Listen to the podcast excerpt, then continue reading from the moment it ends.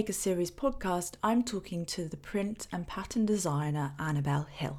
How are you, Annabel? You're fine. And how are you? I'm good, even if it is slightly grey outside. Um, I'm sure speaking to you will brighten my day. Oh, definitely brighten my day. Oh. so, as you probably already know, I like to get straight to the first question, and that is why did you start a creative business? Okay, um, well, it started basically from a very early age. I kind of was always drawing plants and nature, and I spent lots of art holidays in Shropshire, deep in the countryside. It's like pond dipping, playing in hay bales, riding ponies. I went on art holidays with my mum, and my brother was quite artistic. My granny was an art teacher, so I had all these sort of influences around me since I was very small, and um, so all these kind of experiences led to me to be quite passionate about conservation of nature and art. So um, I was always thinking, what should I study when I was growing up? And I was torn between studying arts and the environment. So I ended up actually studying both. So I did two degrees. And um... wow, sorry there. you did two degrees. Yeah. Oh my goodness. One certainly sounds enough. Amazing. So um, I went to art school and I realized color and pattern were so absorbing. And um, I also studied environmental science as well. So um, that was about sort of conservation. Um, I was always passionate um, about conserving and and about the state of the environment. So I was stuck after studying. You know, what should I what should I carry on with? And in my mid 20s, I actually had some quite close bereavements. Um, so I had to take stock and just um, take time out and think what I really wanted to do. So I had a little gap and and then after that I thought I have to do something, you know, do this. And I had to combine them both. I didn't want a nine to five job. So I did a little course on how to teach uh, community art led projects in, um, in Brixton. Then I just started cold calling environmental charities like Trees for Cities and Groundwork. And I started holding art projects for community um, planting days and woodland projects. I also designed my own artwork and sold solo shows and for Greenwich Market and designs for clothes shops. I delivered workshops for primary schools as well after this. I ended up teaching around sort of 60 kids a week. So it's quite it's quite full on. So I was I was teaching in three different schools as well. But it, I mean it was really, really fun. So I, I did kind of a bit of environmental work with them as well. So I was teaching about uh, you know natural dyeing and printing and did massive projects, eco projects with them. And uh, but at the back of my mind, I always thought um, I really wanted to move out of London, and I wanted to move to the country, and I kind of wanted to recreate that that sort of um, fascination with being having holidays in Shropshire and that experience. So I thought about going to Exmoor because I spent a lot of holidays in there, and that was my goal destination. Um, so I looked around Exmoor a lot and then I suddenly thought, I can't really envisage myself just moving on my own to this middle of the countryside, you know, just explore. So then I kind of looked at sort of towns and villages, and eh, um, Appledore came up. And I heard that there had been an arts festival there.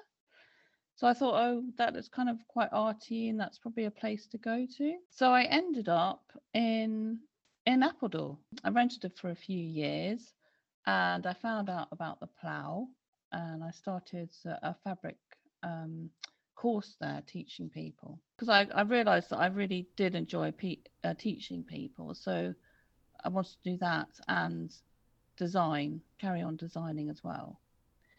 So when I first moved here as well, I um I had I basically did a trade show in London. It was quite full on, but I got a few contacts through that and I continue to do uh, smaller local shows around here and retrained again um, in more printmaking at the double elephant in Exeter.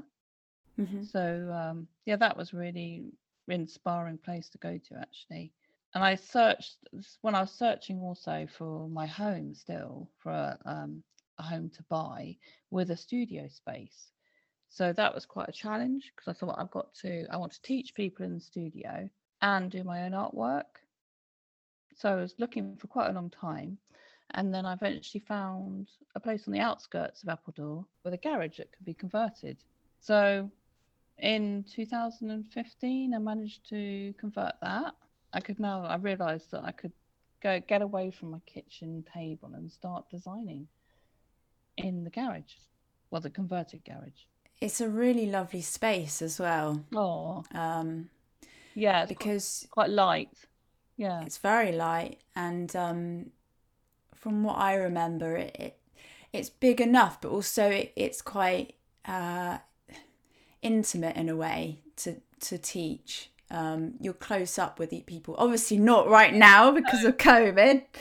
I yeah, I, I remember walking into your um, studio and thinking, oh, this is a really lovely pl- space. And I just remember seeing art, your artwork everywhere. And I just remember you showing me drawers and drawers of like treasures of your work. oh, and it was a real experience. I love studios, and it, and yours is really oh, beautiful. thank you. Yeah, I, I got a second um secondhand massive printing press um from Moretonhampstead, and that was brilliant. Just getting that in. Got a small portable one that I can take around cafes and teach from there. So um, Amazing.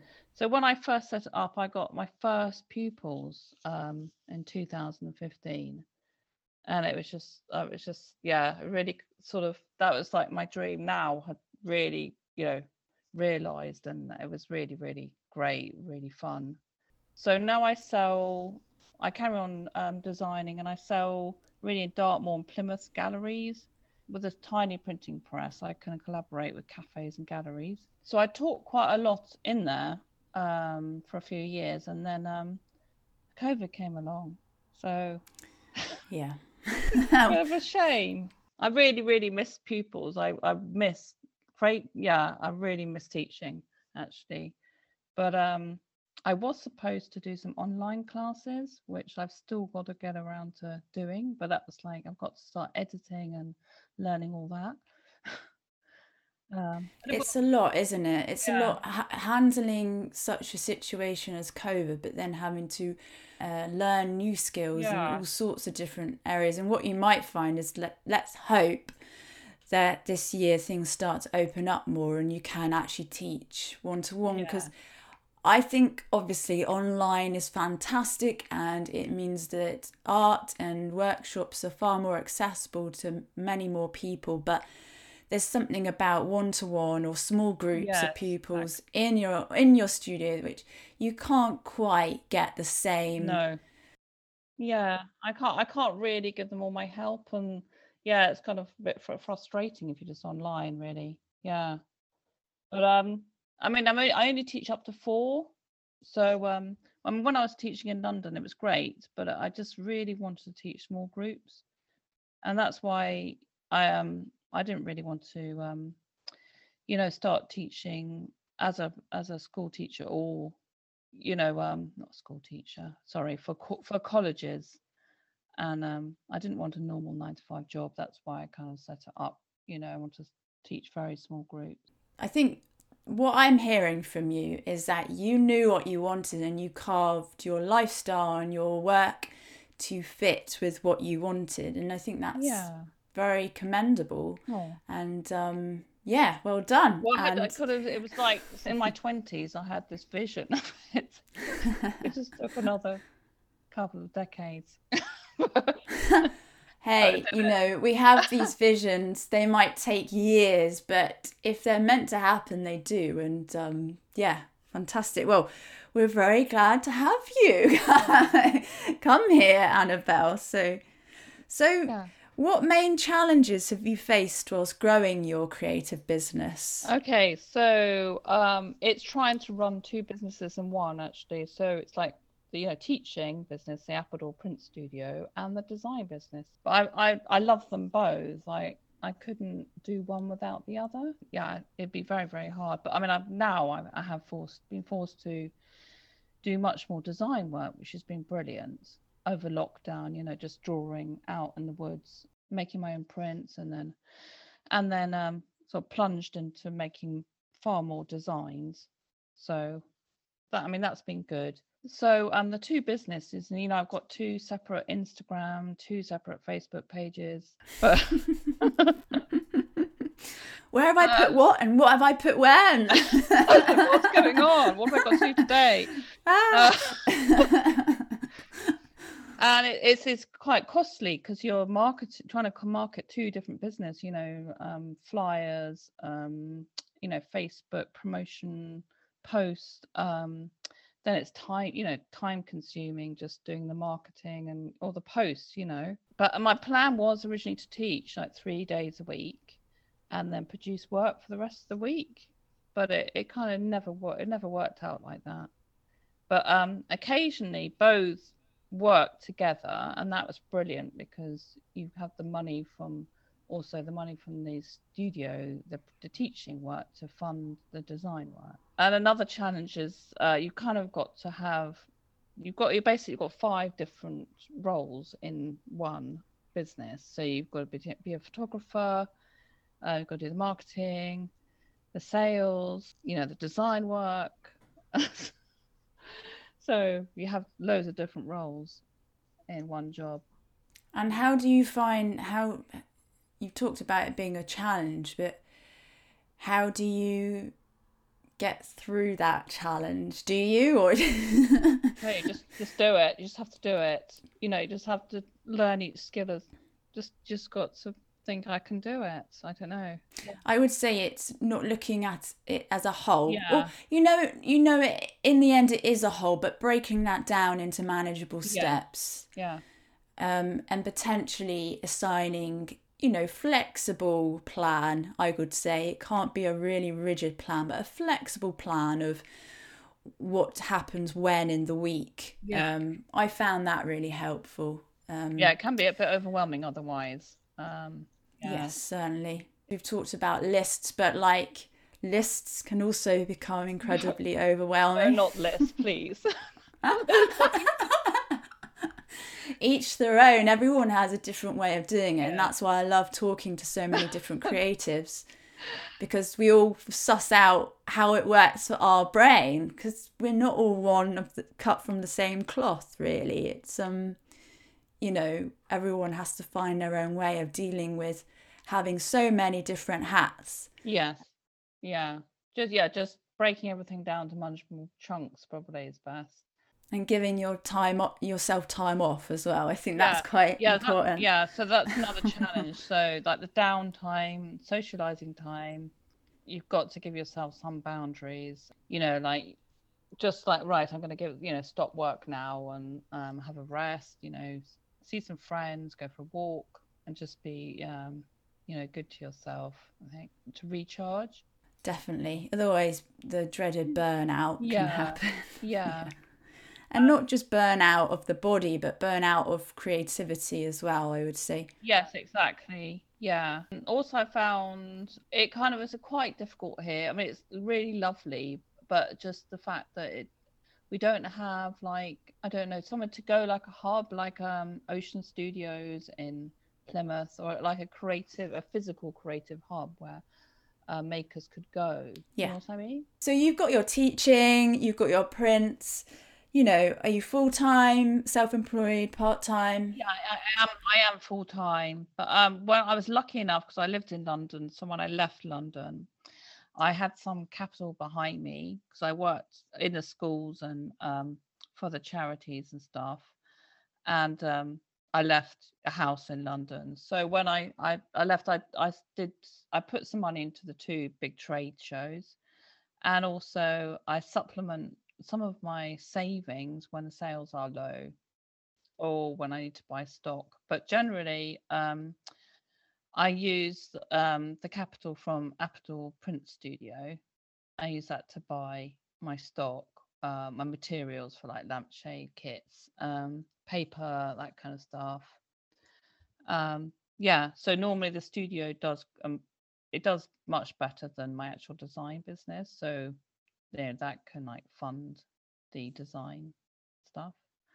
But um yeah, but I haven't worked obviously teaching for a while. I've done a few. I mean, I did a few workshops uh, for the Burton and in my studio last year, but it wasn't that that many. Yeah. Anyway, but uh, yes. So that's that. Let's get past this question quick. That's that done. so, but you're selling in galleries, shops. Yes, I sell in galleries. Yeah, mostly in uh, Dartmoor and Plymouth, Topsham and places like that. I would like to sell around here more. I've got a little show coming up at Mill Street Gallery in in Bideford. Amazing. Great. Well, let's get on to the last question then. So, do you do you have one piece of advice um, you would give or share about the creative business? It's one big piece, probably the downtime. It's probably as I think it's a, as important as work time because you can get very overwhelmed in the whole thing, and you can produce stale work. Mhm. You know, work can just you know you could just go completely blank because you get so overwhelmed. This is me. I'm talking from myself, but you can get so overwhelmed um, by the amount of tasks you actually have to do. And so it kind of stifles the creativity. So when you actually take time out, you know, go for a walk in the woods, chat to a friend, you know, soak in the bath, I think that's when the ideas come. And also, yeah, so take time out to go to museums, get new ideas, take inspiration from the woods. I don't know if you've read uh, Julia Cameron's book, Artist's Way. Oh yeah, yeah. I, I used to have a lot of blocked periods. I just couldn't get any inspiration. It was just horrendous. So I started reading her her book, and she was she used to talk about um, artist dates. Yeah. So um, take yourself on an artist date. Yeah, go to a museum, go to yeah things like that, boot fairs, you know, anything just to get your mind out of the studio and doing different things. Another piece of advice is probably yeah, it is important to push yourself, integrating new things, doing different things, but I think it's important to lean back as well. Just take stock of of all your achievements. Another thing is probably don't undersell yourself. So that's probably quite important to value yourself. And another thing, just do things that you actually love. Don't follow fashion. Just just think I'm going to create things that I love, and, then people will, will love them as well. And what's what's sort of special about your work as well? You know, what's your USP? Great advice. There's two things that have come up for me when you're talking.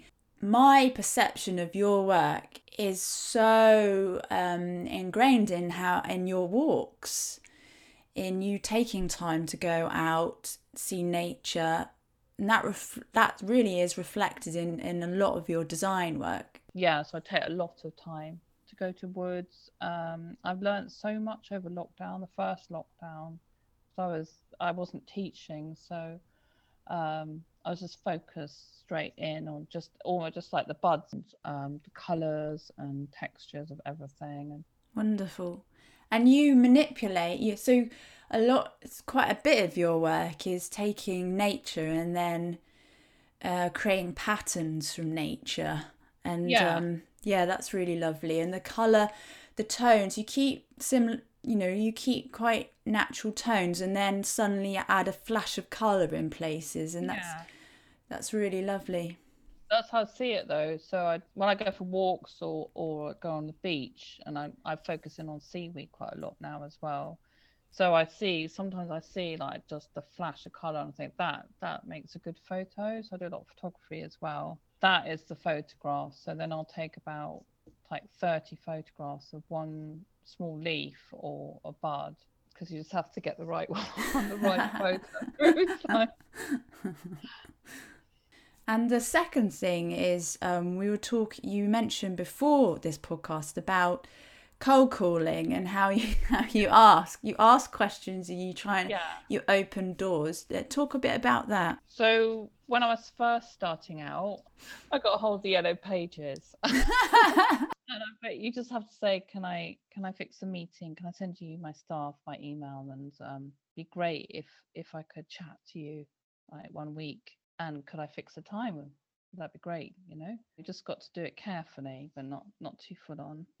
I think it's having, like you said, that balance between showing up and asking, but not pressurizing, which is what, yeah. No, you can't pressurize them because they might have had a really heavy yeah. day, or you know, might have problems selling, or you know, anything. So that's worked for me most much more than just um, looking on the internet and um, having no um, relationship mm. with a mm. gallery or anything, just just ringing. I mean, yeah. But if they actually see you, it kind of makes a difference. And you have a chat with them and. Great advice. Thank you so much. Because you're making beautiful designs, you're quite creative in where how you make them into products. So from cushions to lampshades to glasses and phone holders and I've seen light lanterns and all sorts. You're yeah. very inventive with how you use your patterns. It's um, a real delight to see your work and follow your work on Instagram. And for me, I always feel like I'm out on the walk with you. oh, yeah, we should go for a walk yes, after lockdown. Let's do it. Yeah. let's do lots of walking. Thank you so much, yeah, Annabel. Thank you.